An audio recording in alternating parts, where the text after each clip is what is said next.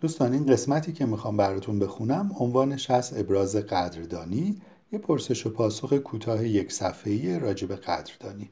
شرکت کننده چنین می‌پرسه.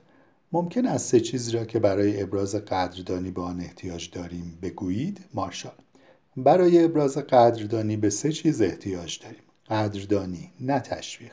چون چیزی به عنوان تشویق در انویسی وجود ندارد. تشویق یک تکنیک قضاوتی کلاسیک است.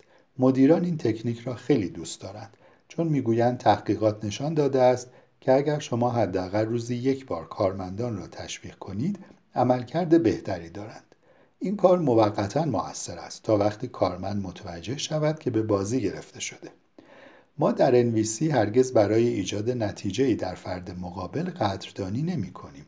ما برای تجلیل قدردانی می کنیم تا فرد دیگر بداند چه احساس خوشایندی به آنچه او انجام داده است داریم. آن سه چیز عبارتند از یک بیان آنچه فرد مقابل انجام داده که ما آن را قدر می دانیم و در این مورد ما خیلی دقیق هستیم.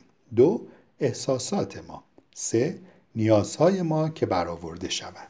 مرسی عزیزان میریم توی فایل بعدی قسمت بعدی رو می‌خونیم که اونم یه قسمت کوتاهه متشکرم عزیزان امیدوارم از این بخش از کتاب بهره برده باشید.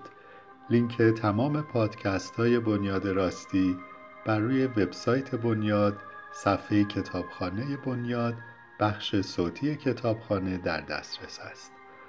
آدرس وبسایت بنیاد راستی www. بنیادراستی دات کام می باشد. لطفا ما را در اینستاگرام و کانال تلگرامی دنبال کنید. شاد باشید.